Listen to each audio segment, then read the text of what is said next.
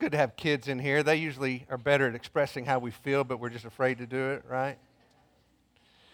A lot of you have asked about our trip to Israel, and I want you to know that I am very excited to share some of the details with you. Not this morning, because I've been kind of thinking about how best to do that where it's still meaningful to you. And it's not like looking at someone else's vacation pictures, you know? Here we are at the Dead Sea.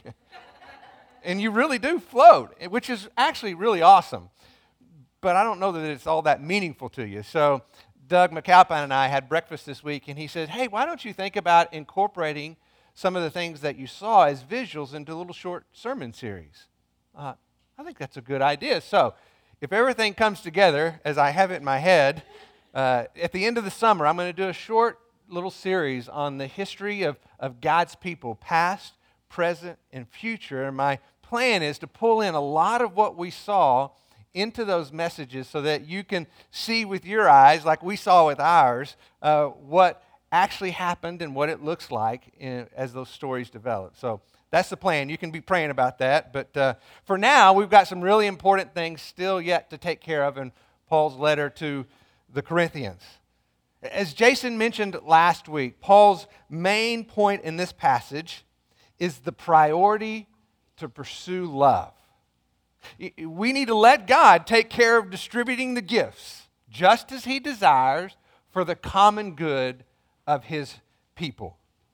Knowing that He spent just as much time, think about this, He spent just as much time in His design of the church body as He did in that miraculous creation of the human body.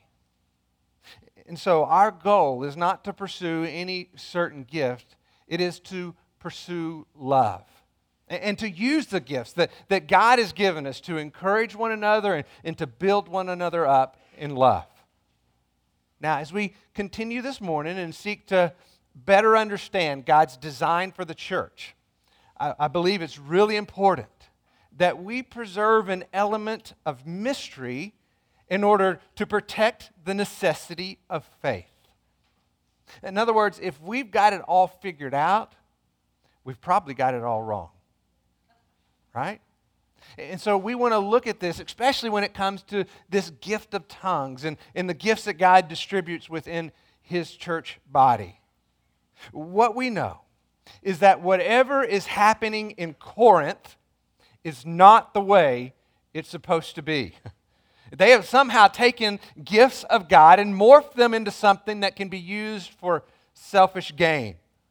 And so instead of seeking the good of others, they're kind of looking for a way to promote their own personal agenda. And so Paul steps in to this growing chaos within the Corinthian church in order to, to give some direction about God's design and purpose within the church, the body of Christ. So before we look at that together, let's go to the Lord in prayer. God, as we come before you this morning, as we open up your word, words that you inspired, that you breathed life into, that you would take those same words and breathe life into us this morning. Uh, impact our hearts and change our lives in ways that bring glory and honor to your name. Help us to see things as you see them, to understand them as you intended. And may we depend upon you and the work of your Spirit for that to take place. We ask this in the name of Christ. Amen. If you would, turn to 1 Corinthians chapter 14. We'll pick up where we left off in verse 20.